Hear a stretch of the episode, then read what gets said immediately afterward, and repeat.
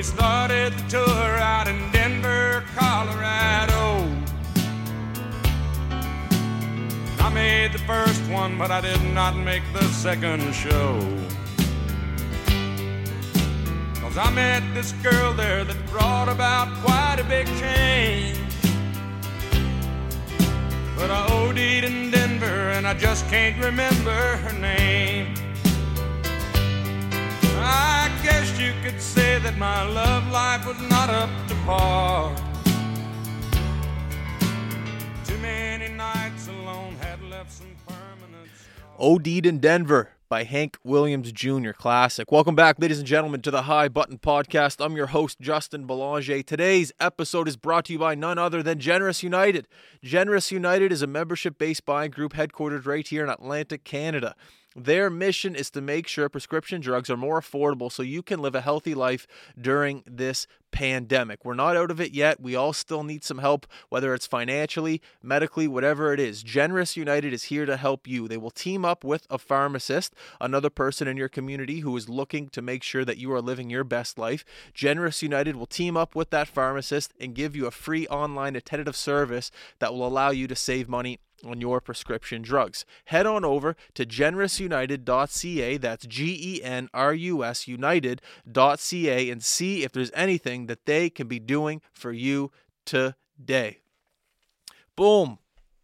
Two podcasts in the week. I love it. During this pandemic, sometimes you think you're never going to get ahead, but when you put your head down, you grind, you book podcast guests, you do mic'd up videos, you try to live stream even though you can't, you get busy, things just start to happen. I always say this business is a momentum business, and sometimes you got to make that momentum happen for yourself. Uh, congratulations, by the way, to Keith Yandle for being uh, the most consecutive NHL player to have the most consecutive games in a row. I think it was like 953 or something like that. Unbelievable accomplishment to play in that league for any amount of games, but to have the most consecutive games, stay healthy, uh, always be in the lineup, that's incredible. So congrats, uh, Keith. Uh, today on the High Button Podcast, we have Dave Sampson. Dave is one of my favorite performers here in uh, Halifax, Nova Scotia, Atlantic Canada. Uh, when it comes to going to a bar, having a couple beers, and whenever you know Dave Sampson is playing, it's always a treat uh, to hear him play. Unfortunately, he had a couple shows canceled uh, due to this pandemic over the holidays. He had tickets that were sold out uh, for concerts all around the city and to see those go away it, it broke my heart for him because i know he's such a great performer and uh, performing in front of uh, you know us the audience it's, it's something that he loves to do. So for him not to be able to do it uh, it crushed me and i know also he's been on the podcast before and we talked about the journey as a musician and how you have to grow as a person in order for your music to grow. And i always remember that conversation relating it back to myself with the podcast. The podcast will grow as long as i'm growing. Um, i took his advice and ran with it last year and I, I always think about that little bit of advice. Um, so I'm excited to have Dave back on the podcast today. See what's new, see what new music he's been producing, uh, maybe talk about some upcoming projects, and see what he's been doing, uh, just essentially to stay busy during this pandemic where he's not allowed to perform in front of a live audience right now. So uh, I'm excited to talk to Dave. It's going to be a great episode. I'm Justin. We're talking to Dave Sampson. This is the High Button Podcast. Here we go. You know what comes next.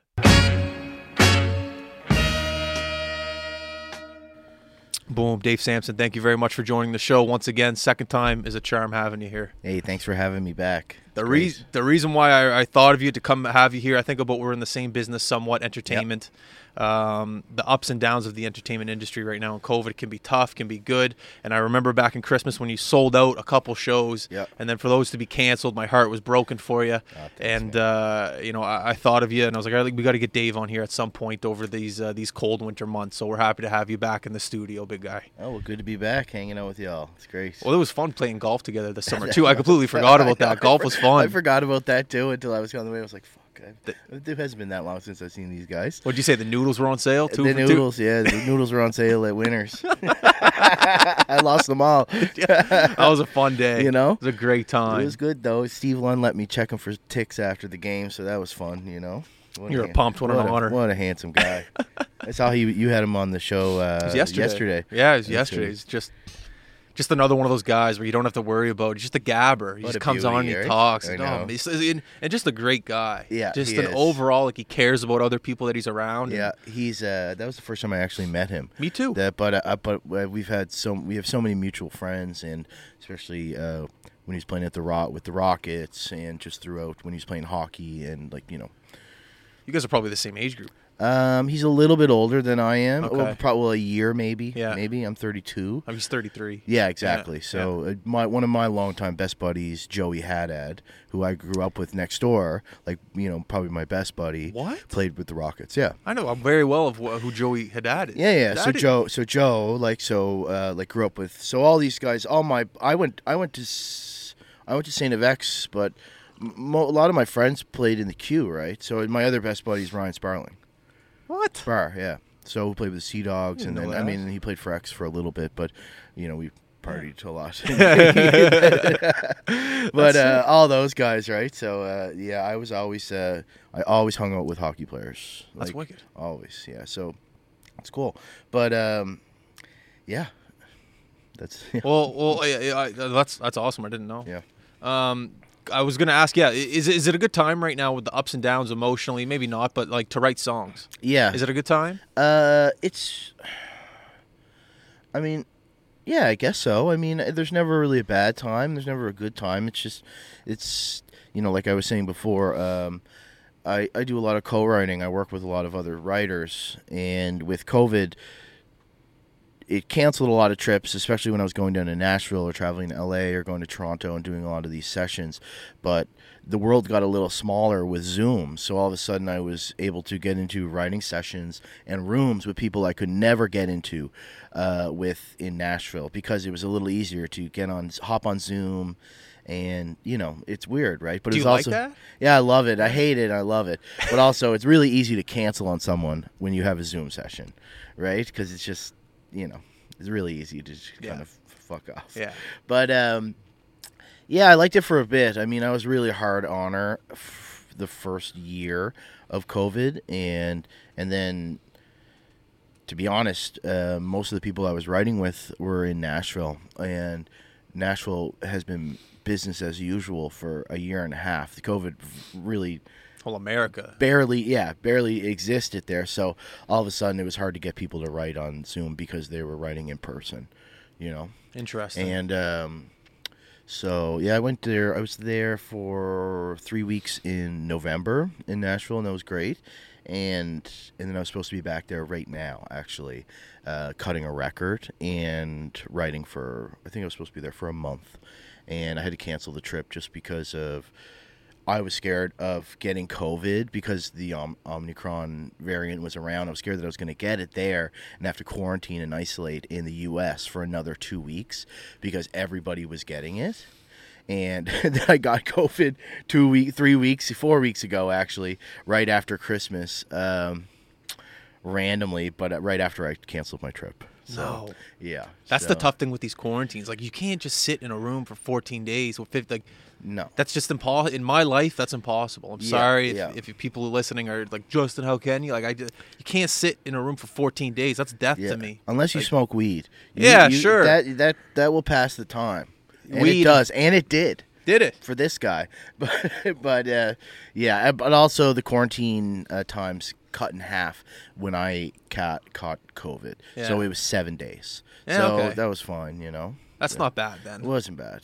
You know, Yeah. I didn't run out of weed, so. I, But, wi- uh, I wish I got. I wish I maybe. Uh, maybe I wouldn't be too afraid of quarantine if I got high a little yeah, bit more no, often. it sucks. No, It yeah, sucks. Yeah, it's not fun. yeah, you're watching the same show over and over again. How many times can you watch The Office? Oh my god. Netflix. I'm done with net. uh, Everything on every video on YouTube. I think I've watched. I've been in some dark, dark corners of the internet these past two years. dark corners. Like you, you're there for five, six hours just looking up a topic. You're just like, You're like, what is an NFT? yeah. What is the metaverse? Someone tell me. How do I get in? How does, like, you know, I can't buy. I'm trying to buy a home here. Like, can I afford one in the metaverse? I don't. I don't know. You just have to NFT your home. Apparently, that's what you have to do. Yeah, you got to hire a designer to take a picture of your home and then get them to design it online. and then Yeah. buy it. I guess maybe I should become a realtor on in the metaverse. Like, are those guys making coin? Or I don't know if I should be laughing or if that's just like, I- like maybe you could surreal. maybe. I don't know. I have no idea what that is, and I hope I never do. To be honest. I would say up to this point in my life, I'm very tech savvy. I know how to send an email. I know how to Zoom. I know how to, you know, like how, things I help my parents with. Like I know how to do everything. But uh, it's at that point I think right now where I, am starting to feel like the old guy a little bit, a little bit. Yeah, I'm feeling like that right now, big time. Like I, I just like what is what is crypto? What is an NFT? What is the meta metaverse? I think I have an idea of what it is a little bit, but I still don't want anything to do with it. I mean, you know, I've lost a lot of money in crypto. have you? Yeah, and Oh. I was I came home. I had a couple drinks the other uh, probably like a month ago, and I came home and I bought an NFT. It was like it was like a little bunny, looked like it was on Molly. It was, Molly Buddies. it was like uh, it was, it was like it was like 150 like US. And I looked at it. I was like, oh, they got apparently if the NFT has a high Twitter following, apparently it's good. And it was really just like my budget. I was like, I'm not going to spend anything over this much for Yeah. Something I have no idea what it is. But everyone's like, oh, you need one. I'm like, all right, I'll so get it- one. so is that what made you buy it? You were just kind of The pressure from other So you people. you you googled, you know, what makes a good, a valuable NFT, and then uh, a high Twitter following. a community around the NFT is what makes a good a NFT. disc, Discord, right? That's what you call it, a Discord. Discord, I don't Yeah, know, Yeah, that's what they. That's. I mean, why do I know that? oh, Yeah, it's like a, you know, it's kind of it's a following around Okay. this group, and it's same as like in Nelk Boys, who who- Metacard. the, they the Nelk Boys released a set of NFTs, and they and they, they I think they. Like I feel like they made twenty five million dollars in Yeah. a day or something, and they just kind of because their their Discord, their which is their following, is so massive, and it's it's just a bunch of bros, Insane. like, and um, so that's kind of the following around it. But I mean, I mean, I mean, who knows? You can also fake that shit. Like you can, you can, you know, like you I- can fake followers. You can fake people around. You you know, you can buy. Uh, everything's for sale now. If you, if you want a million followers on Twitter, you Google it. You can get it in two hours. Instagram too, as long as you have the oh money. yeah, Instagram, and it's not. It's you can buy streams for music. That's the one thing that's really like you can't. That's really hard to track. I mean, unless you go look in the analytics, and it's like, oh, Dave Sampson has a lot of listeners in Turkey. like you know, like it doesn't make sense, but it's like that's a big part of it. That's a big problem in the Yeah. podcast game right now when Yeah. it comes to advertisers on podcasts. There's a lot of people who are faking downloads, sharing that information to their advertisers, and it's kind of fraud. Exactly. It's it's a it's an actual thing right now. It is, yeah, and it, that's a big thing everywhere, right? And it's kind of because people want. It's the exact same thing as for advertising, and it's the same in music, or it's the same as a business. Mm. And you know, if you're sh- you show that you have a bigger following or audience than you do, and you're taking money from an adverti- uh, an, an advertising company, yeah, it's bullshit, right? It's illegal. Uh, Yeah, is it? It's, it's fraud. You can't just fake numbers and then say, "Look, I'm getting a million a month." Yeah, that's true. That's lying. Yeah, it's weird. I mean, that's the same. It's the same in, in Spotify. I mean, you can I can go and buy a million listens to a song, and it and but and that's all fake listens, right? But it's like obviously someone is running a business. I don't know how they do it, but uh, I make money off of that, right? Yeah. There's definitely lines within this business. I don't know about the music industry, but my business, there's definitely lines that are being crossed but aren't technically illegal because it's almost the podcast game is still not. Uh, it is mainstream, I guess, but there's still a part of it that isn't. You know, there, there's still laws that need to be made that aren't uh, Yeah, yeah, being right. laid down. I guess. Well, that's that's that's fraud against like an advertiser for sure. If like you're gonna buy, if you're gonna go buy, you know, spend money on something like that, it's like yeah, obviously that's bullshit. Yeah. I never cared about that. I, I always just cared about growing a, an organic audience. I never really cared about the number. I do care about the numbers. I do. I shouldn't. Of course. But I care about a natural, organic audience. Well, you want uh, uh, listeners to come back, and yeah, Yeah. it doesn't make sense. Like a one bullshitting numbers on whether it's subscribers or whatever. Like, is the, only thing that's going to do for you is going to make it valuable for someone that wants to invest in it. It's not like you know. It could also f- me stump me looking through a list of podcasts. you know that might make me want to click on yours because I see that it has numbers and followers. So there might be when I see that that's people are engaging in that, that might make me want to click it. I guess, but it's still bullshit. Yeah. Like you're still not going to get the real rewards out of it, which is like because you know that it's bullshit. Yeah. So you're not going to feel like you're famous because you're the one that you know Yeah. uh, fucked around. Yeah. But yeah, It's 100% true. yeah. Um, what does it feel right now when you have to cancel a show? How does that feel? I already know the answer, but I need to. Get, I already need to get. I it need to get sucks. the. Yeah, it sucks. And it, it's I've been doing it for two and a half, two years now. So it's right when things start to feel uh, good and safe. Uh, yeah, fuck. I mean, it sucks. It's uh, it's you know, it's like a, getting kicked in the nuts Yeah. over and over and over again. Yeah. Yeah, I could. Yeah, I'm gonna have to borrow a cup. you. Yeah, one you got here. the dream cup in Yeah, front. that's yeah. right. But um, it's um, yeah, it sucks. I mean, it's hard to as a musician or any business, especially what I do, is which is like in the event space. It's if I'm not booking for three months, four months, five, six months down the road, I'm not playing in six months. So it's hard, and now it's really hard to look that far ahead because we don't know what's going to happen. And when you Mhm. invest all your time and your energy and your money and everything else that goes into it to this uncertainty, it makes it really difficult. And after I've done that, if you know, a handful of times and watched it work out and watched it not work out, uh, it you know, you kind of have to sit back and unfortunately watch how things play out. Especially, I mean, in our province, I mean, it sucks right now. We're locked down and watching, you know, half of my industry is based, most of my industry is based in the U.S. or in Nashville, and to watch it be business as usual there almost this whole time, and um, and we're locked down. It's extremely frustrating. It's frustrating, and I get it. I'm not like you know, I'm not, I'm not spewing any hate or negativity. I know it's all for the good, but I do think there's some big issues. You know, Big issues. Yeah, especially with for business, small businesses.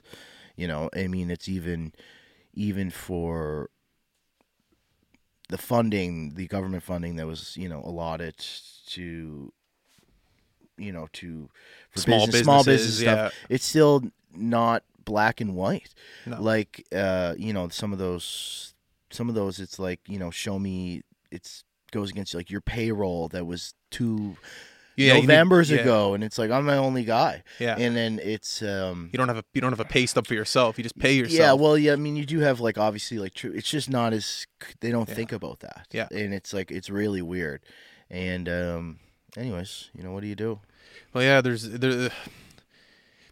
The, at least with our business, it's momentum based, and I feel it's the very same with you. It's Exactly. like uh, I was talking to Jeff about this the other day. When you know the past 200 years, when has there been a pandemic? When you know your music career is going like this, this, this. Other Yeah. people's businesses are Mhm. going like this, this, this, and then this thing called COVID hits, and then it's just like whoa, whoa, whoa, whoa, whoa, whoa. Yeah. And when was the last time this ever happened for i- i- in a lifetime? It's it's unbelievable to think about how right now this is happening when so many other things could be happening in terms of success when it comes to business, when it comes to life. yeah You got to get on with life, and with this going on, and you you see it like you know I'll watch American football Saturdays, Yeah. NFL Sundays, Isn't it crazy? Eighty thousand people, and I'm going, why can't there be twenty people in the BMO arena in Bedford right now playing a game of hot? Like, what's going on and right everything seem, is, is fine. I mean, people are getting sick, obviously, but I mean, I don't know. I mean, I don't want to.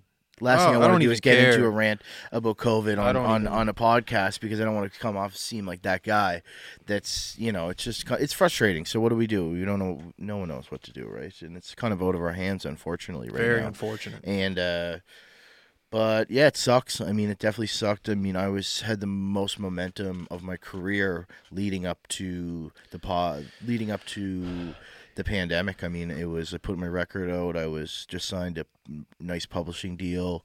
Uh, was in Nashville every couple of months. I was selling out lots of shows and starting to um, break out into Canada wide, you know, and starting to tour more and get into new markets and just to watch that shit just get taken away from you. And then, and I was like lucky enough to hold on to some momentum because of what I was building was uh, was people that gen or fans that I've been building forever, right? So same as what we were just talking about with with a podcast is like you know you're your followers are, you know, your real followers are going to always listen, and they're not.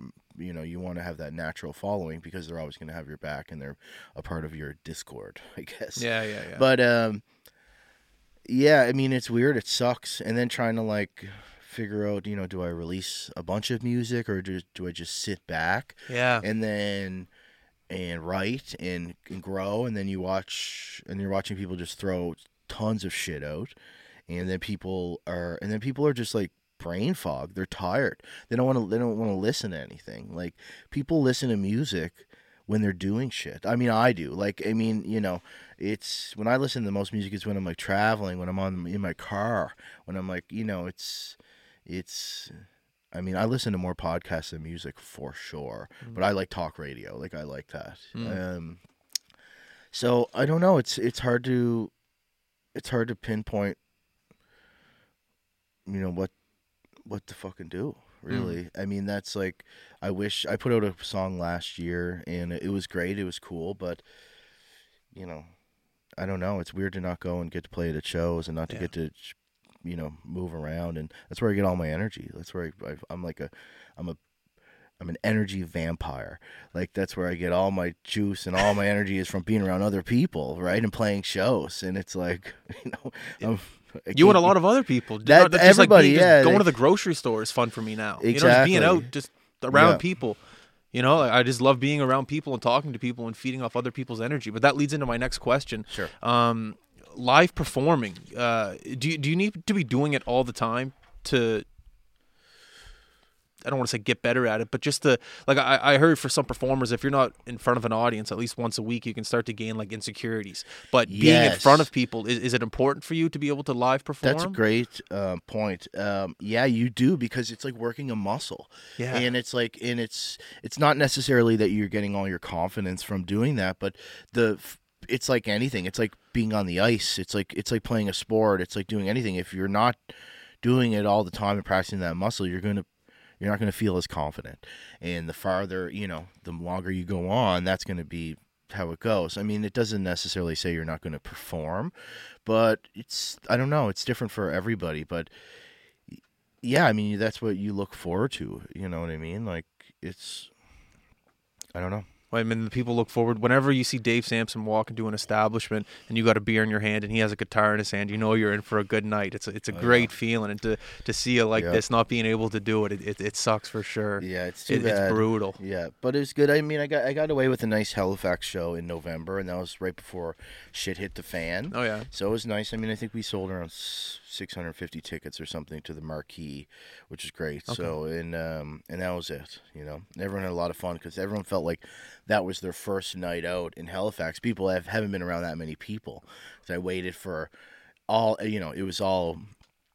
It was uh, there was no limit on numbers at that point. It was the- November. yeah, November. It was like I think we had like four months of like Yeah, do whatever you want. Like there's no cap on on um that makes sense. on- November. yeah, and it was November 6th, and then by the end of November, if shit hit the fan. So Ah. Yeah. Ah. so What's the topic of conversation right now between uh, Nova Scotia artists? Are you in that realm? Are you talking to? Like, wh- wh- what's the topic of conversation? it's. I mean, I kind of, to be honest, I mean, I. I don't really know. I mean, I think we're gonna lose a lot of good artists. Like, not lose them to the craft. Like, I think people are getting real jobs, not real jobs, but uh, they're they're you know finding new paths because it's it doesn't really make sense and kind of what i do is different than a lot of artists around here and how i make money is Mhm. you know i don't go play pubs and i don't play any of that shit i play kind of theaters and i play bigger shows with a higher ticket price and i play them very uh n- once or twice a year in each market that's it so I mean, it really sucked for the guys that are playing at Durty Nelly's every Friday, Saturday night who lost that opportunity. Those guys, um, you know, uh, everything was taken away from them, right? It's Um, fortunate that you have that crowd and Yeah, I'm lucky enough that I have a good crowd around here that where those shows make a lot of money. That's that let me, you know, I'm, you know, I'm still my last paycheck from a show was that November. And that was my last pet paycheck. I'm living off of that still, and it's like I'm lucky that those are nice big paychecks that I can do that, and I'm fine. But if I didn't have that, and I like I don't know what the, you know. I'll be going to welding school. Yeah, the, yeah. you know, I don't really know. Like, it's weird. It sucks for a lot of people. It sucks for me. It sucks for you guys and what you guys do, live streaming hockey games and just in general anything anything in this realm of the entertainment industry. We're the first to go and the last to come back. Oh, 100%. Uh, sporting industry is the last thing to, to, to come back for sure. Look at the Olympics; those guys aren't even going. The NHL guys, at least. Actually, congratulations! They actually just announced the Canadian men's Olympic roster today. It's a lot of like uh, like European guys that are Canadian, a couple AHL guys. So congratulations to everyone that uh, made that roster. That's awesome. That's good. Um, but well, yeah, one thing we we're, we're we're trying to deal with is the you know we talk about momentum and things like that and how to like keep a company going, keep it on the upswing. It's Yeah. very tough right now. Um, we're today we're actually going to go like we, so we're, we're trying to do different things. So today there's a practice out in East Hants, a bunch of kids, minor league hockey school. I think they're like what thir- 13, 14 years old. They're younger. Yeah. and we're gonna go surprise them, mic a kid up. Kids love being mic'd Oh, up. cool. It's That'd really, really it's a really big popular aspect Yeah. of our business. So we're gonna go do a behind the scenes video, get some reactions, get these kids excited, and then do the actual mic'd up video. So it's a lot of the people that are able to navigate their way through this and make a pivot. Like we really don't do like the surprise video stuff, but we're gonna do it anyways because it's different. And you have to you, ha- you have to act. You have to go. That's really cute. Like miking up a little kid like on Yeah. on ice. People Like, love it. Oh, Parents oh, yeah, love it. I would love it too. Like that's really funny to listen to. Yeah. So when we talk about pivots in our business and how we have to react, we have to read, react, go a pivot, we have to do dirt, different things. What, what do you think that how that relates to you? Yeah. Um, well, I think that's exactly kind of what I did was pivoted to more writing for other people and writing on Zoom. So what what happened? That was kind of what I had to do instead of just not do it or like. So I ended up kind of my world got a little my connections I gained more connections uh, from COVID with writing on Zoom because I was just writing three or four days a week, more than I ever was really, especially when I was home. That would usually only happen when I would go away to Nashville or something, and um, but my it turned into like I was writing for a lot for TV and film, so I was doing like That's cool. sync, sync camps. So basically, they're like sync is like getting your songs licensed, synced into a TV show.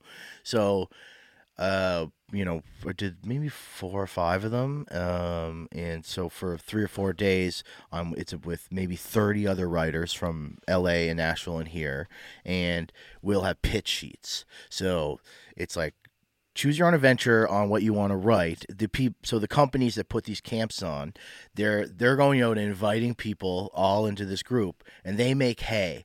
If some if you get like a if you get a, a sync on Grey's Anatomy and they get it, right? And because they brought all these people together and they're just getting little pieces of it, right? They're kind of like an agent, kind of like. I got you. So it's the same as like those TikTok houses in LA.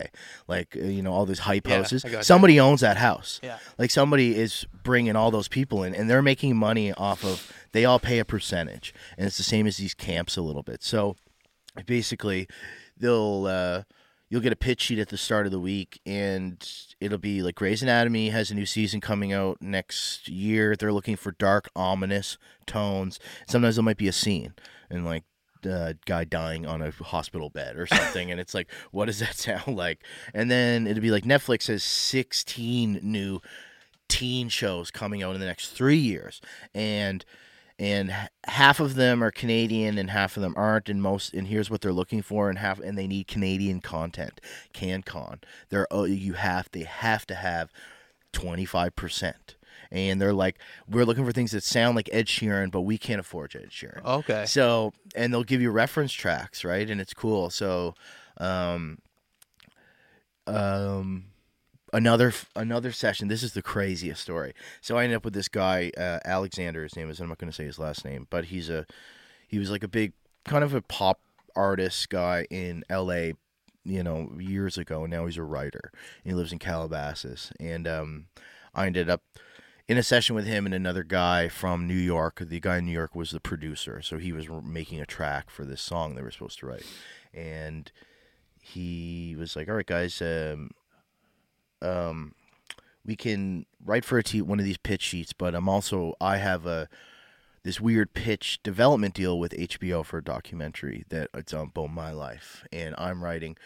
and and he's like my story and he's like there was just i was like okay buddy who the fuck are you like you know like it's like Yeah. um and um and basically he's like i gotta tell you the story and it's like basically this hbo is like you know thinking about making a documentary on this guy's story because what happened was him and his wife had a kid and then they wanted to have another kid. And they live in calabasas which obviously is a rich area in los angeles.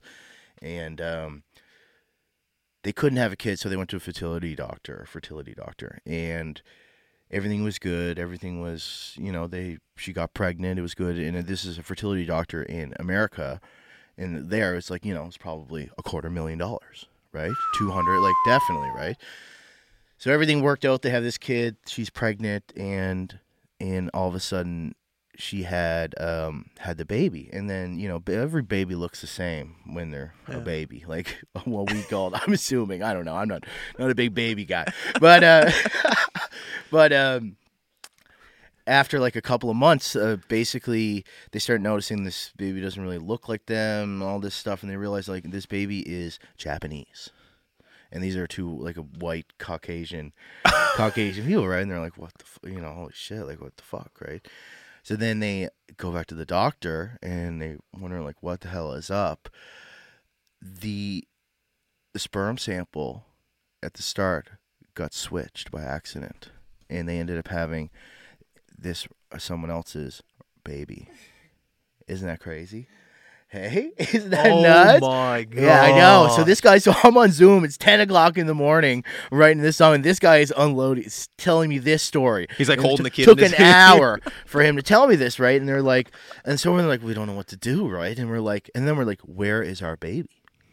Where is our, you know, because the way that works, I'm assuming, is like there's DNA samples. So, anyways, they do all this investigation, vigas- investigate, investigating, and um, randomly this is crazy because people from all over the world go to this fertility fertility doctor and uh, 25 miles down the road um, they find the person that had their sperm and their baby like and it was like a japanese Oh guy and God. now they're obviously like money as well in the same kind of community and they both found out and they didn't know what to do so so they're like suing this doctor like you can google this Oh, story now right How Like, many years? When did you have this conversation? last year So, are they are gonna make it? This documentary? I'm not sure what the deal is of it anymore. So it's like I'm assuming so. I've I've been I read pieces of it online. Like it's been com- being it's becoming covered in the news cycle. Wow. But uh, so anyway, so then they're like, so here's the question: is like, this baby's a year old, right? Not even a year old. It doesn't. It's not. There's the attachment isn't quite there. They don't know. Record. You know, you're not your cognitive level. Everything's not fully developed. So they're like, do we switch? yeah, that's what I was gonna say. Yeah. Are they going to? Because technically, like that's the seed of the man.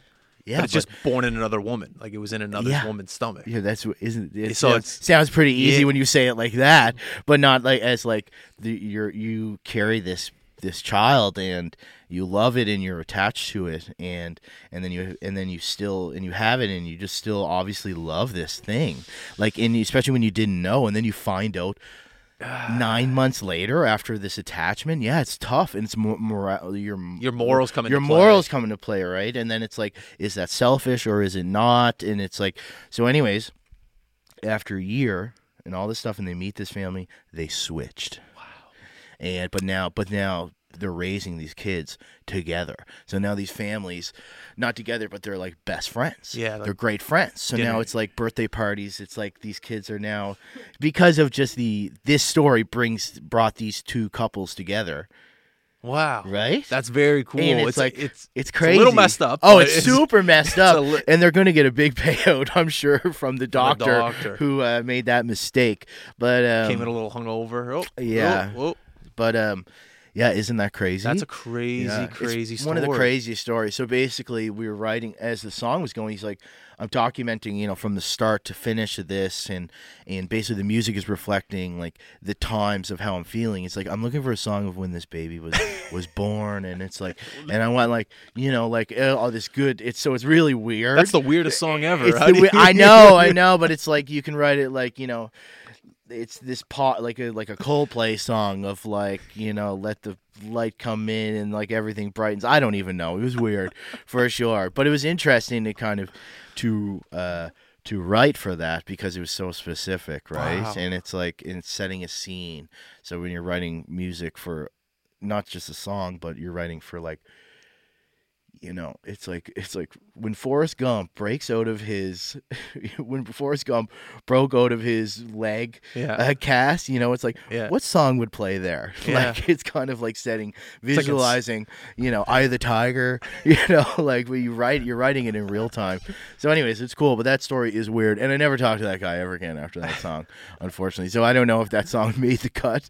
I'll find out if uh if the um documentary gets made. I'd be suing everyone: the secretary, the Yeah, doctor, for anyone that has anyone that stepped foot in Yeah. that establishment where they switch the sperm. Everyone. Yeah, it's crazy. I mean, how did that happen? Get a paid. You get a payday eventually somehow. Someone's gonna be like, all right, just pay the guy. Yeah, Eventually. for sure. I'm just gonna crack a beer if you want one. Go. No, no, I'm good, but thank you. Um, Want one, Jeff? What the, is it noon yet? Okay, we're good. Yeah, it's no, uh, good. Ooh, moose green in a can. Well, these are from uh, Lund. That was the that was the request. Or I actually pitched it. I was like, if you come over, I'll fill the fridge with whatever you want. And he goes, all right, I'm loyal. Moosehead Light, Moosehead Lager. I said, all right, I'll get it for you. That's funny. You don't see a lot of people drinking moosehead anymore. I never get it, it but was. It's. a good I mean, beer. it's a big um, um, New Brunswick beer. People love Alpine and Yeah. Moosehead.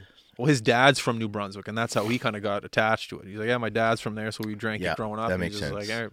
But yeah, it's a good beer. I don't five percent. Yeah, I remember. Uh, remember Cold Filter. Remember Moosehead had like. It was you know Oh. an off-brand. It's kind of like the uh, the cold shot version of like you know just a, another shitty beer. I, I remember cold shots, and wow, what a beer when you're You're 15, 16. what a beer. eight cold shots, drinking them in the woods, just getting blackout drunk.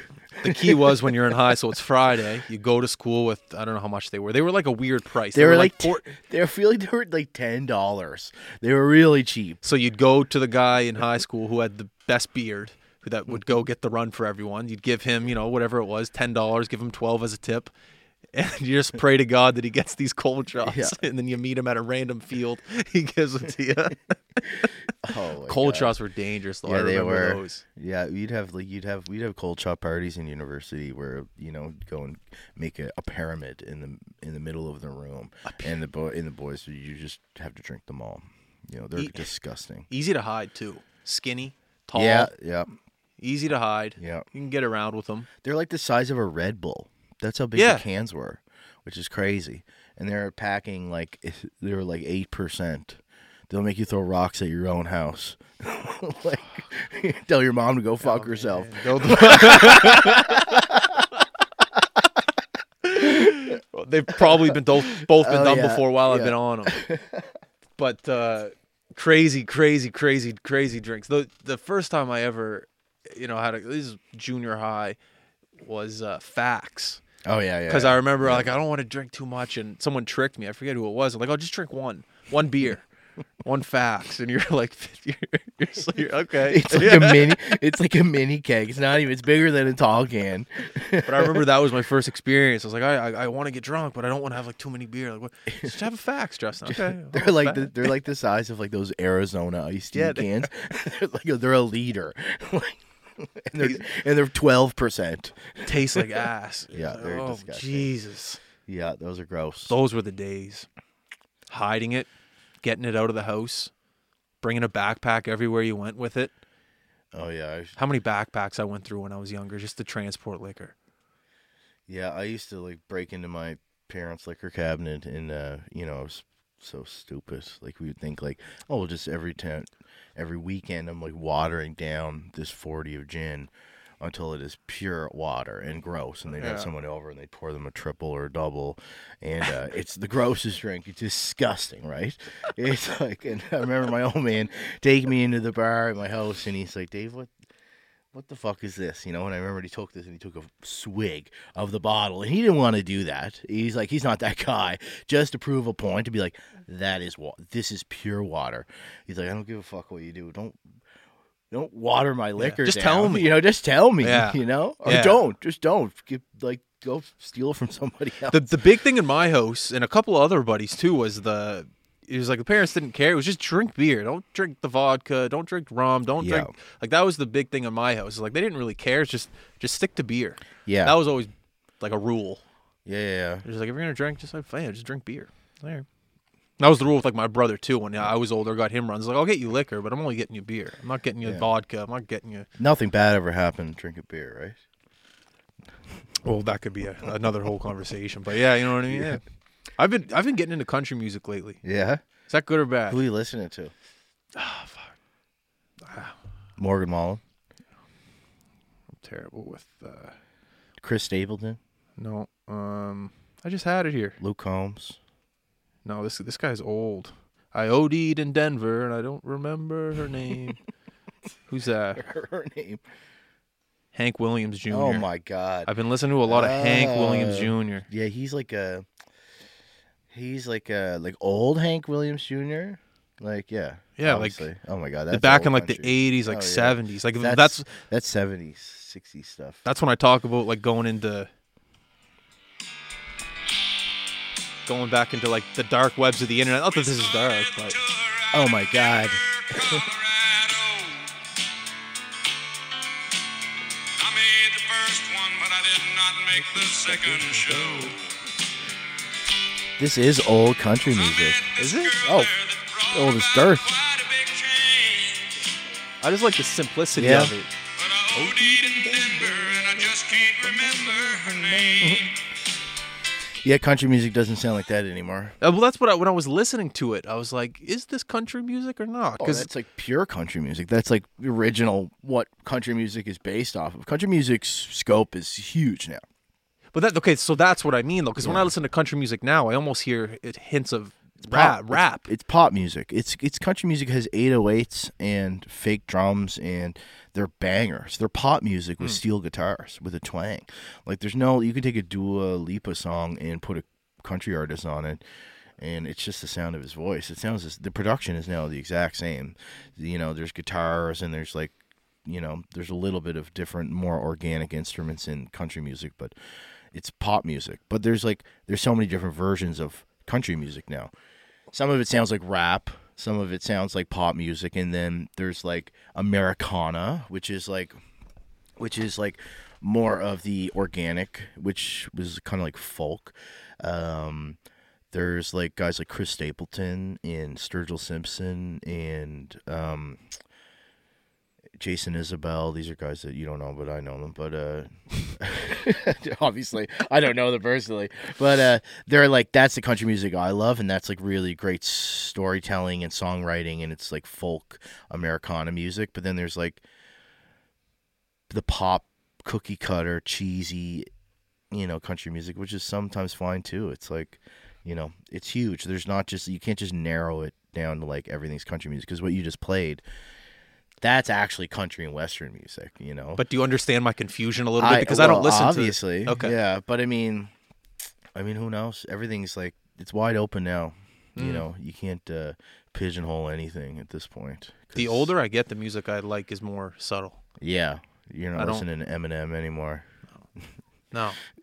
Can't wait for him at the Super Bowl, but no. Is he, playing, is he playing the Super Bowl? yeah, him, Dr. Dre, Snoop Dogg, Mary J. Blige, and uh, Kendrick Lamar. It's in L.A. yeah, of course it is. so, but uh, but yeah, I mean, music sets like a tone of my day. Like, there's always a song going. As soon as I wake up, I'm listening to classic jazz with my coffee. Just like no lyrics, just a classic, Yeah, classic like uh, coffee shop jazz. I'll chuck on some country like when I'm editing or something like that, like something like a little Hank Williams Jr. And then you know, like uh, later in the day, like if I'm working out, some hip hop yeah, for yeah, sure. yeah. I listen to a lot of hip hop. Like I like that Yeah. mostly. I don't really listen to country music. I write it, but I don't really listen to it too often. I listen to pop music, hip hop, um, a little like folk music, like, um, but hip hop definitely. Yeah. Yeah, I love it. But I also there's just well, uh, let me ask you this: What are some of the things that you've picked up knowledge wise, and maybe not even music, but just over these past two years, because you've had time on your hands. I have. Yeah. What are some things like you've just you've picked up? I mean, not much.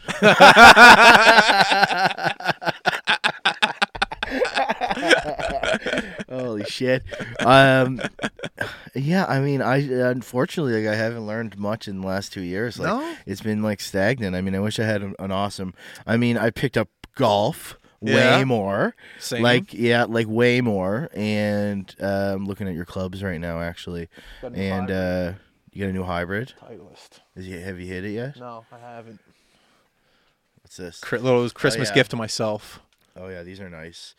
Um, you gotta go to a, go to a simulator and fucking yeah, I've smack been a that couple thing. times, but not with this thing. Yeah, we were at we went to Brunello the other day. Um, my buddy's the new GM there, and uh, Oh, what's his name? Uh, Mike. I had a Yeah, meeting with him the other day. yeah, yeah, good he's guy. a beauty. So he's from where I'm from. okay. So yeah, so he actually texted me this morning about going out there and shooting some balls. Yeah, uh, because he was tonight. Because they were doing like a little live performance thing in the clubhouse, and he brought up your name. I Yeah, think. he's a huge beauty. Yeah, Yeah, great and, guy. Uh, yeah, he is, and he's really turning that place around too. It's awesome to see. He when we were talking, he seemed busy. He's just like I got a lot going on because they do more than golf. In the winter, they do other things. Oh yeah, well. there when we were there last two couple Saturdays ago, um, the parking lot was more full than I've seen it on a Saturday uh, during golf season because it was a beautiful day. So everyone is snowshoeing, snow skiing, taking their dogs for walks across the whole. Because you know you can you can you can um, snowshoe or snowshoe uh, through the whole course, and it's like already nice paths. awesome. It's made. It's cool, and um, also I mean they're like, you know. he was, he was saying a lot of their tee times are already booked. For Yeah. the whole like Yeah. are good. Well, that's a sport that I mean, it was always around. I go every, I, you know, I learned how to golf when I was young, and then I really never had a lot of time during the summers because I was always touring or playing music. That was when I made hay, and the only golf I would play would be like charity tournaments and like musicians and hockey players and business guys, and they Yeah. all get together for a weekend and drink and play some golf. Like, but uh, I played so much this year. I love it. It's a great excuse to get out and and you know you don't no one has no one's good at golf you know? I always describe golf when people don't know don't play it it's like it's kind of like scrub hockey and a way it's like as long as you can play the pace everybody is welcome to play golf and no one is chirping you and it's like you know you can play there's always going to be somebody that you was a pro or is dangling around everyone else but no one gives a shit it's the same as golf you might be playing with a scratch golfer no one's counting score you're just having fun right so Everyone's on the same plane. as long as like I mean, as long as you're keeping it in play, you know. And I'm I'm a little better than that, but it's like if you're you know, even if you're not keeping I it know. at play, as long as you're not looking in the woods for too long. that's what I mean. Like it's pretty much that. yeah. I mean, and so uh, it's a great sport, you know. It's cool. Oh, it's it's a it's a lifestyle. It's it's more than a sport to me. It was it was this past summer. It was everything to me. Ask Yeah. this guy. Just as soon as I was done a podcast, I was putting. I was just that's all I cared about. It probably will be this summer too. Golf, golf, Yeah. golf. Where were you playing mostly? Uh, bu- bu- bu- bu- bu- bu- Granite Springs. Yeah, yeah, Yeah. yeah. Bugs are bad. Court's not the best, but they're not court. Course isn't the best, but it's close to the city. It's a little. It's inexpensive. They're talking about like Gr- Granite Springs out in um. Peggy's Cove, like kind of oh, Brooks, yeah. Brookside, Yeah, like a little right pass Yeah. out there. But it, it, it's a great little course. Not little, Yeah. it's a big course, but it's granite. There's rock under it. Yeah, yeah, yeah. You know, Yeah, you're, you're, right. hit, you're hitting into the fairway, and you might get a bounce into the woods. You know, Did you uh did you play after we did our uh mic up thing for with Steve Lund, Dixon, and at Quake? Osprey. Yeah, yeah, Osprey, which was awesome. Do you play with Quake since then? Quake Matthews. Oh God, yeah, we played uh, like at least once a week. he's a good golfer, eh? Very where, good. Where the, where the hell did that come well, from? he played when he was younger. Like Well, he pla- he played with his old man when he was a kid. Gave it up. Yeah, Then now he's back into it, and those like fundamentals came back to him, and he yeah, still has he's them. good. Yeah, I mean, he's hitting the ball really good. It's ah, actually impressive. He's another one of those players who just like he only hits like four clubs. Yeah. Like he's really good with his hybrid from the fairway, gets it on the green somehow. Yeah. And then he'll somehow like two, maybe three putt. He's just one of those guys that can just get it there. Yeah. Well, it's kind of me too. I mean, you know, play what you know. Yeah. I remember I remember I loved what you said. You were talking to Lund in the video. You're like you guys were just sitting there kind of by yourselves in the fire. You go you go uh You're talking to Lund. You go, you know, I just play golf just to hang out with the buddies, have some beer. And then Lund looks at you. There's like an awkward pause. He goes, yeah, me too. And then that was it. I was like, I was like, that was one of the best clips in the video. He's such a beauty. And then there was a really cool clip when you guys were way far, but somehow the mic picked it up. I think he had the mic on, but you guys were talking because my because Steve uh, he started his own band, and you guys were talking about music, and you guys sounded like you were talking a completely different language. Steve was like, you know, when I get the the, the bass and I get the drums and it's going bing bing bing bing bing bing, and you're going, oh, I know exactly what you mean, but it's not like that. It's more like bing bing. I couldn't even tell if he was like telling me the truth or not. I didn't even know if like, he was play actually played the drums. I couldn't tell if he was bullshitting me or not. But I don't think he is. He does play a little. He does play the drums. You know, but I think it's his brother-in-law maybe. He's in a band called Hot Monday. That, that's a cool name. It is a cool name, Hot isn't it? Monday. Monday. M U N D Y. Hot Monday. I like that. Yeah. I don't know what it means, but Me I love neither. it. But I don't know Me what Led. Zeppelin means either, and that's a great band. You well, know? that's the thing with like with band names, right? They have to like they have to sound really cool, but they uh, you know, I feel like they shouldn't like what the fuck does that mean? Well, it's like a lot of things in life, like Apple. What the fuck is that? But that's the, one of the best, biggest companies in the world. That's true. You know, like a lot. I feel a lot of these companies out there, the weirdest names. What does what does high button mean? Well, same thing. It doesn't mean anything. It's a it's a Seinfeld reference. So like the first and last scene ever of Seinfeld. The first scene, George and Jerry are sitting in a coffee shop. Yeah. Jerry looks at George and goes, "Your the, your second button, it's way too high. Like you live at your mom's house. Like what are you doing?" and and I remember sitting there just being like, "Why?" Like I remember trying to think of the company. Like what do I call it? What do I call it? And Seinfeld's my favorite show, and I was like, "High button." There's something to that. High button. I like it. It's a That's little what I different. mean. It It doesn't. is different, but it rings right. It Yeah. sounds good when you say it, It's kind of our sense of humor, Yeah. like Seinfeld. You know, it's and you don't second guess it. You just like this is what it's called. And it's like no one's like, what the fuck does that mean? It's like it just it it sounds. It makes sense. I don't know why. and people don't like. There's a million different names for when people come up to me and they go, "Oh, you're the high button guy," or "You're high button sports." Oh, Mm-hmm. oh, high button. How are you? It's like pe- pe- like people don't even know the name of the company. It's just the high button, high button sports. High button High button. sports. You're listening to High Button Sports. But yeah, same thing. Didn't really mean anything. Yeah, that's cool though. I like it. When am I gonna get one of those hats? When you leave here, we got one waiting for you. That's a nice hat you got on there. Yeah, this I- is one. This is a Harley, vintage Harley. You got a you have a good hat collection. Like every time I Yeah. look at your music videos or just even your social media, you're always wearing like cool different yeah, hats. The, the company sent me a bunch of these hats in the U.S. old school hats, and they, they it's all vintage hats. So they sent me this one, an old Elvis one, a Mack truck hat, uh, which is cool. Um, yeah, I don't know. I don't know why. You know who else is big into hats? Uh, Afie from Bahamas. Oh yeah, He he's a big hat collector guy as well. he's a beauty. Do you have him on this show? Yeah. Oh my god, one of the best. I don't know him. Like I'm No? like, oh, fuck no. I mean, I want to. I've been sliding into his DMs literally since I heard he was moving here. and it's like I Dude. don't, I'm not getting anything back. But he's like, I'm. He's like got a lot of followers, and he's got a lot of. uh I'm not taking it personal at all.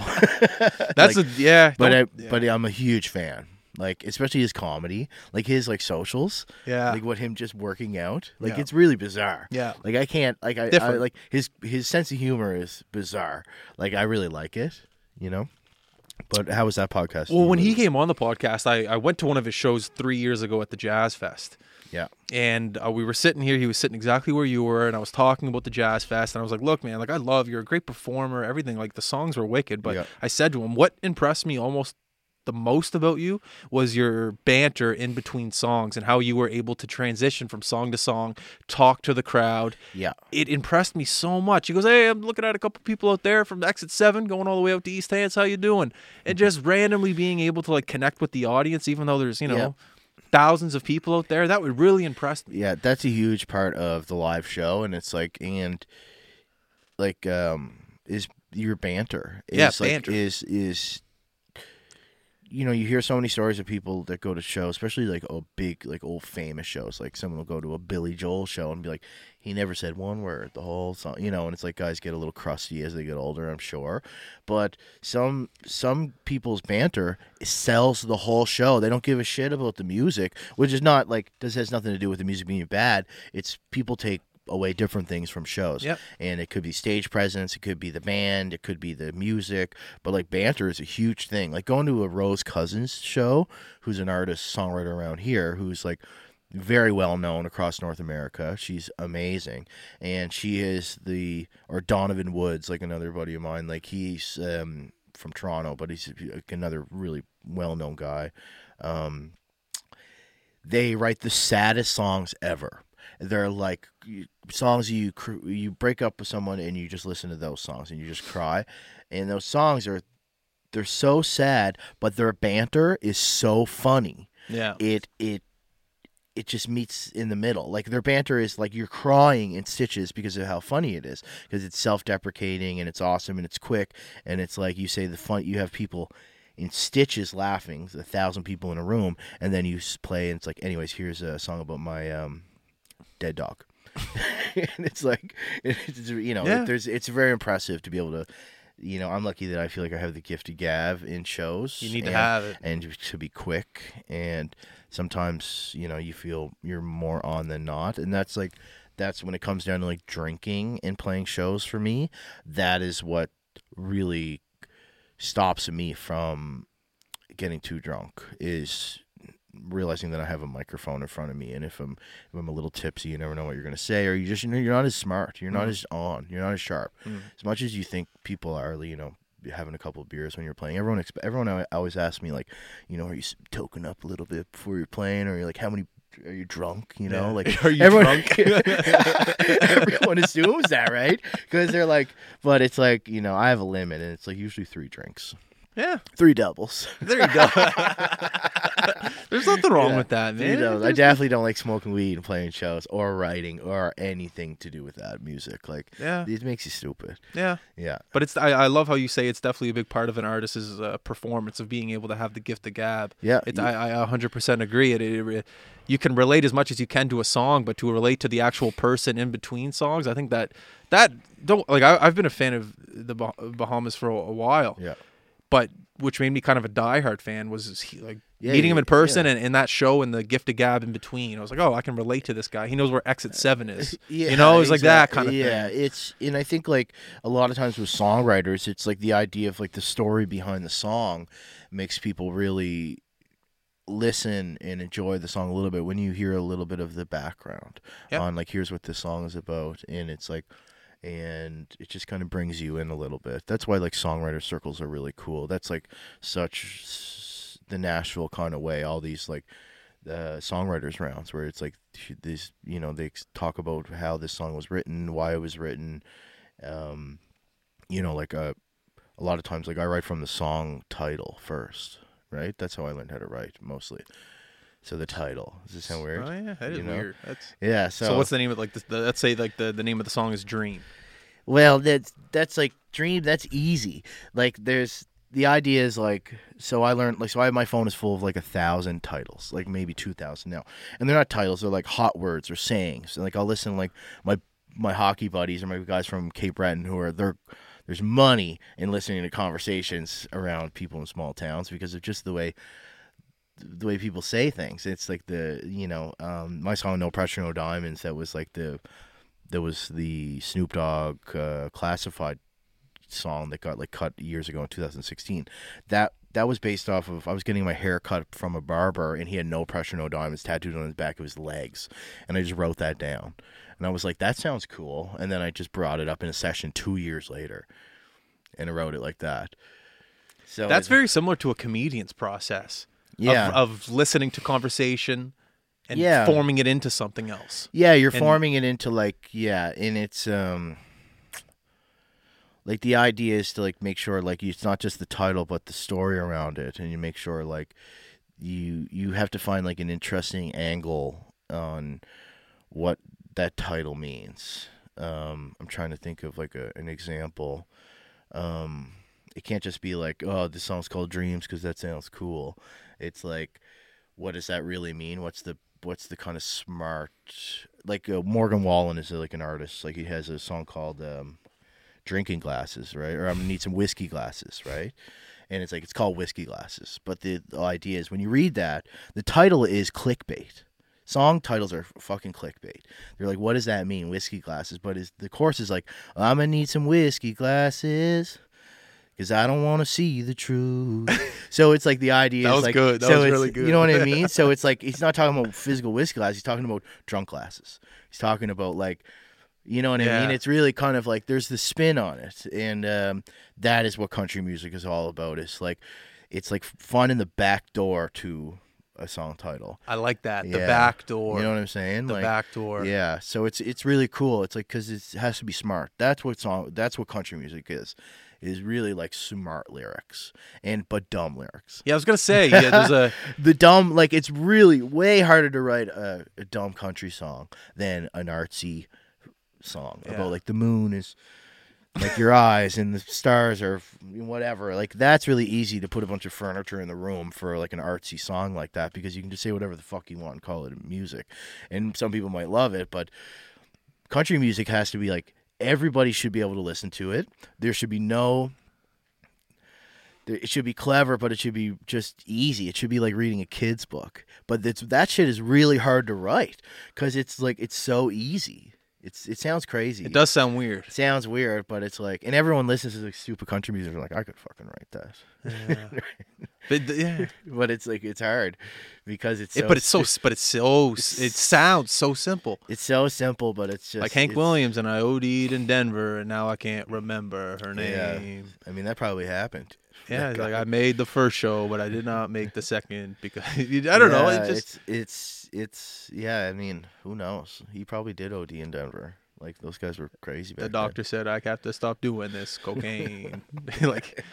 Yeah, it's yeah, eh, yeah. it's a it's a weird, unique talent you have, man. I said that to Thank you.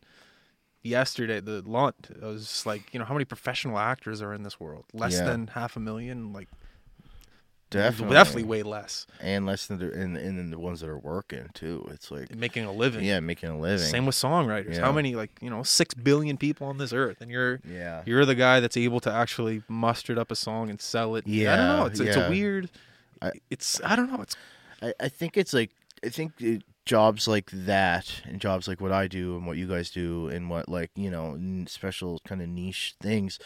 I think the idea is to make sure you have multiple revenue streams. It's not just one thing, and I think that's like how you got the shows. you that's like that with everything in my opinion like you know there's a lot of broke lawyers out there and there's a lot of broke like doctors that are just want to work clinics and there's a you know what i mean there's not it's not always the guy that switched the so sperm. cookie yeah it's not now. it's not so cookie cutter right and i think like finding smart ways to make money and revenue streams and it's like and i don't even know it's it's different it's hard to explain Very fortunate though. I wake up Yeah, every day I- and I go. too. It's, it's it's Monday morning. I don't have to answer to anybody. I get to go down and talk to a cool human being who I know Yeah. has, you know, similar aspirations in the artistic Yeah. world. I'm very, very, very fortunate f- for this job. But I think that's kind of why I succeed at it is because I don't take it for granted and I'm very fortunate to do it. And I know that every day. yeah You know, there, I'm not, you know, it- there, there's just there's something out there that allows me to do this. I don't know what it is, but I'm just very fortunate that that I can do it, and I think that's part of my suc secret to success. Yeah, I think it's. I agree with you. The same deal. Like we were very lucky, and I mean, I worked a lot of shitty jobs and realized really quick that what I didn't want to do, and I realized I can't. It's hard. I fi- found it hard to work for somebody else, and I just couldn't. I don't even know why. I was just like was always resistant against any boss. So um, that made me want to like push to do what I do now more than ever. Yeah, hundred So, percent. But you know, yeah, it's weird. What are you doing the rest of the day? Uh, I have a meetings this afternoon. I'm just gonna just gonna hang out. You know, there's not much going on this week. Honestly, there just isn't. I'm not going home to write a fucking song. I wish you said or- like I got a flight to Nashville. No, I don't. I wish I did. I have I have meetings this afternoon. It's what is it Tuesday? Yeah, there's not I much don't know. going on here, but um, what is it? they're just like, is it Tuesday? Is it Monday? No, it's Tuesday. you know, but uh, fuck. Um, yeah, I mean, unfortunately, there's just not much going on. This is a slow season for Everyone. always and it always was for musicians especially january i mean there's just nothing going on so it's a good time to like start writing i'm going in the studio in a couple of weeks here to cut a couple tracks and um, a couple of demos the songs that i've written that i don't have Yeah. uh, laid down but uh, that's about it i mean i'm going to go to nashville in a couple of months and start my record Nice. and uh, which is really exciting. That's awesome. Yeah, I'm fucking stoked. like it's been a long time coming. What do you just you just must. You, it sounds like you just love the energy in Nashville. Like that's why Uh, you like the, the, the yeah, I mean, I love it. I love anywhere really, but yeah, I do. I mean, that's the only place in the world where I'm surrounded around everyone is in my industry. Yeah. I don't. I'm not around anybody here that's like that. Yeah. At all. So it's like you know, there's 25,000 songwriters in Nashville. That's the industry. There's no other place in the world where music is that that industry in a town. that's like, hockey here. it's like Hollywood. It's like going, you know, it's like going to LA and it's actors. Yeah. You know what I mean? But I mean, the thing is with with Nashville and all the writers in it, there's there's a lot of bad writers. There's a lot of bad. Same as like everyone from every small town in the U.S. from you know Idaho or something, and you're a great singer. Everyone's like, you gotta get on the bus and go to Nashville. It's the same as like any hot hot girl from Idaho. Yeah, yeah, and yeah. they're like, you should be an actor. You should go to Hollywood. And they get off the bus, and it's like, you know, and it's all kind of bullshit. It's harder than that. I mean, out of all the, there's probably really only a thousand people that are writing all the songs in Nashville out of that number. But I feel like you have a skill set to be able to weed those bad writers out. Oh, definitely. you I'm know, not like- around it. I mean, Yeah. I mean, I'm lucky enough where my connection with with uh, like my mentor Gordie Sampson, who I started writing with, no relation, same last name. He he lived there for. He's from where I'm from in Cape Breton. He has those camps, right? Yeah, Quake he is. to, yeah, I went to them. Like I went to every one of them forever. And that's you? how I met him when I was 20. Quake has And- nothing but amazing things to say about uh, those. Oh yeah, yeah, yeah. That's how I met Quake. That's how I met Oh, Port it? Cities. that's Okay, how I made. We were there like. That's Okay. how I became friends with all those guys. Okay. But um, he's the one that kind of brokered me into Nashville. Gordie, he wrote like Jesus Takes the Wheel. He wrote like that's a legacy song. That's a song that's like that's mailbox money for the rest of your life and his daughter's life. I think And like like- Jay Z quoted that lyric in one of his songs. Jesus, take the wheel. yeah, like, everyone. It's it's that's a, a- that's, that's a that's a cultural reference now. And he like wrote that song about. I mean, that song was written for Carrie Underwood, and I mean, he wrote that song about an accident that his aunt got in on the Big Pond Number Four Highway coming into Sydney, Cape Breton. Like, because she's like, highway. she's like, I got in an accident. I was on black ice. I said, Jesus, take the wheel. and then I was, amazing. yeah, and it's like, and that was just this. You know, it was cool, and that was just a random song that was in his catalog, and it got picked up by Carrie Underwood, and he had, you know, um, dozens of number ones and big or cuts ever since, and uh, Jesus, so he's kind of I mean, when I started going there, he really I skipped many years of living in Nashville um, and working up the ranks because he was vouching for me. So my all my sessions were always with awesome people, you know, great people. I was, you know, It's awesome. I'm very lucky. Yep, it's good. so many good people around here to Yep. surround yourself with that want to help. I love it. Story I after agree. story after story after story of Yeah. people helping one another. Yeah, well, I think that's the community. I mean, that's my, you know, um, if you ever ask me for anything, I'm I'm there for you. Oh, you're right? here now. I asked And- you to come here. Yeah, You know, you're here. Well, it wasn't. I didn't have anything else going on. oh no, that makes me feel better. no, I'm just joking. I would still come here. This is a good time, so I appreciate you guys having me, and I'll always come back. So you know we love Yeah. having you. You're always a good storyteller, and we love. Uh, I love getting to know the other side of the entertainment industry Yeah. when it comes to music. So I appreciate you coming over. Oh, thanks for having me. That's great. I appreciate it. I want to come to Nashville with you. Set something up. I want to go to a hockey game and then we'll go have beers after. You'll be in the studio. I'll go to the hockey game. We'll meet for beers. Got to go to a, a, uh, Titans game. Like that's like the the the foot, the stadium is right in the middle of the city. Are they still in it or are they out? Titans. They're, no, they're, they're, out. out. They're Ah. out. They're out. But uh, you can get cheap seats for cheap tickets for Predators games there too. Oh yeah, they're Yeah. good. The Predators. Well, actually, it's not as cheap anymore because they're they're significantly better. But and aren't they right next to the bar too? Like that? Oh, it's right. Like it's literally like you. It's Bridgestone Arena is right off Broadway. Yeah. It's you tailgate at the bars and you can walk right up to. There's good story because the Pittsburgh Penguins won the cup in Nashville two, like three, four years ago. The last time Pittsburgh won the cup, it was in Nashville, and there's some good stories about how like they partied in Nashville that night when they won the cup. Oh yeah, that would have been fun.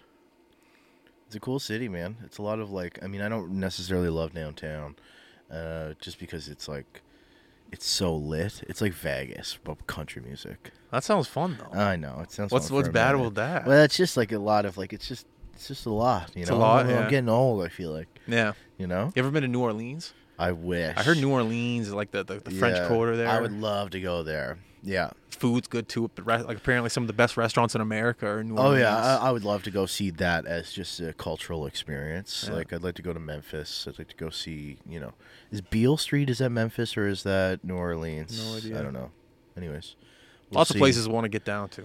Yeah. And it's funny how now it's like I'm in a business where I'm actually able to travel, like in a financial financial position to like move, Yeah. and I can't. It's very, you know. Yeah, we yeah, were supposed to go to Vancouver. We were supposed to go to Vancouver three days ago to interview guys in the the NHL. The players were on board with it. Okay, good to go. But the NHL media teams said no, you can't meet them in person. You have to do it Oh, over Zoom. So it's like trip canceled. Can't it just so many that's things where we're bad. able to move but just can't. Did um this is a weird question, but did you over the last couple of years did you catch COVID? No. Not at all. To be fair, I didn't really test a lot, Yeah. Okay. but. uh Good to know.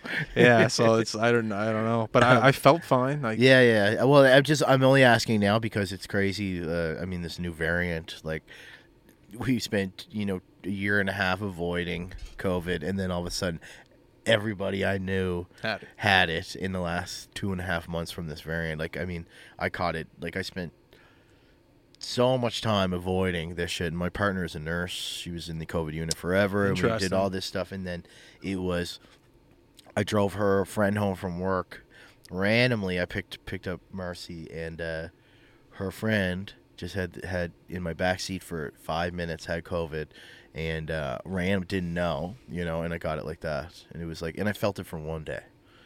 My partner had it, and she never felt it all. No, no, uh, there was no symptoms at all. I was kind of relieved that I got it over with. I'm not gonna lie. Yeah. I mean, for Yeah. some for some reason in my brain, I feel like now I'm immune to it, and I'm indestructible. But I know that's not the truth. Yeah. But I, but I'm definitely like. as long as it makes you happier you know like, well, I don't necessarily think it makes me happier, but it's You like- beat it. You beat yeah, it. I beat it.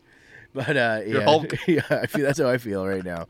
But uh, anyways, it's you know it's a weird time. I don't know when it's gonna not be around, but I think we got to figure it out just to get back to normal. Like I miss going to a, a packed bar. Like Oh, I miss going to like seeing strangers and like you know what I mean, like anything like that. Like that's uh, you know I we'll, we'll be back we'll, Yeah. we're gonna be back we're Oh, gonna yeah. be bigger we'll be stronger Yeah.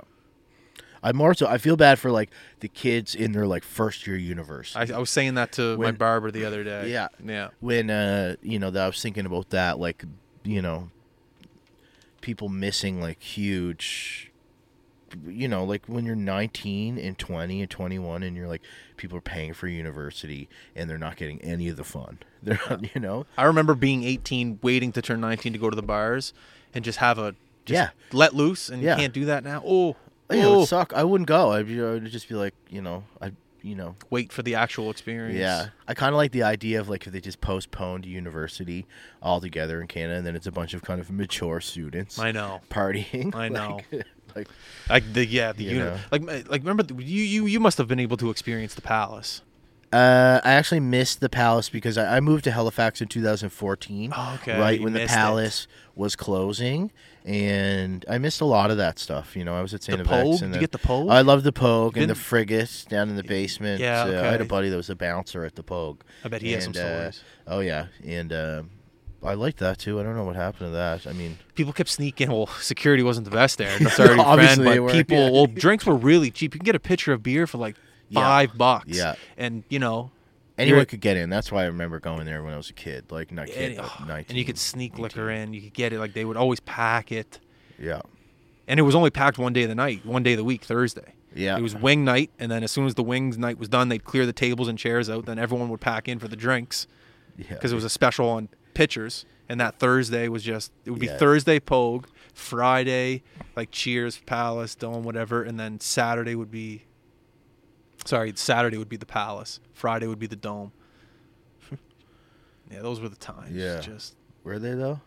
the fuck. Yes, hundred percent. joking. They were man. I've, I've never experienced like I've never been to the Dome, which is I walked in there once by accident when I was in Cheers. What do you mean by accident? Oh, because it's connected. It was yeah. connected. I just turned around. and was like, what the Oh, so many, so many. But I was just like I moved to Halifax when I was a little older, so I missed like the Yeah. you know the like I've never been to Boomers, which is random. I just feel like I was like in my later twenties when I started to kind of hang around Halifax, so I never got to experience like I wasn't going to like a club and hanging out there, which just wasn't my vibe. When I was, I'm not, I'm not like.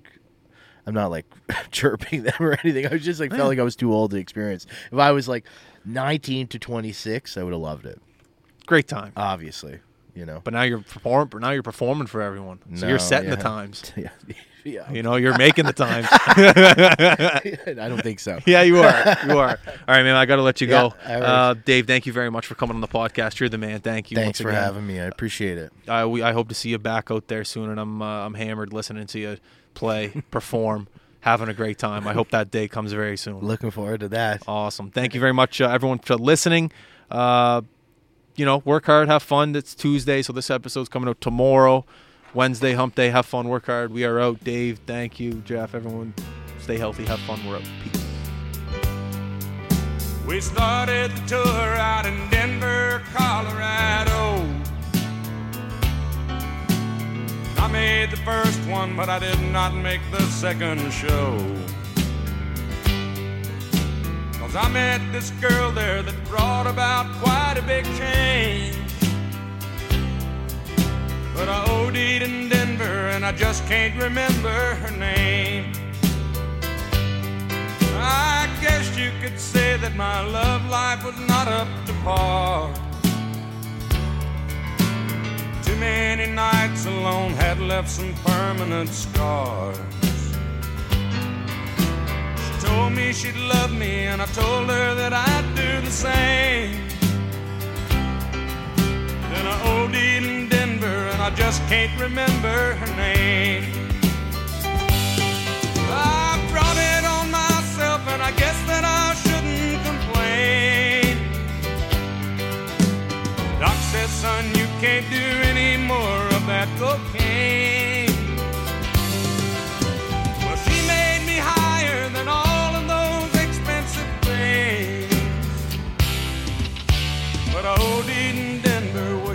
Wish I could remember her name. Now I turn to other things, trying to make my daydreams real. But they don't take the place of a woman's face and her feels. She treated me nice, and I'd like to find her again.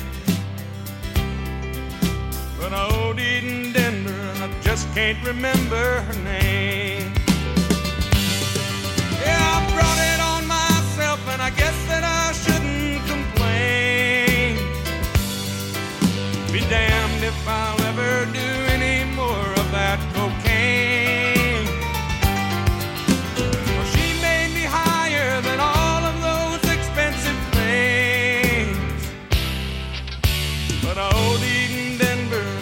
Can't remember her name. Kinda overdid it in Denver, and I just can't remember her name.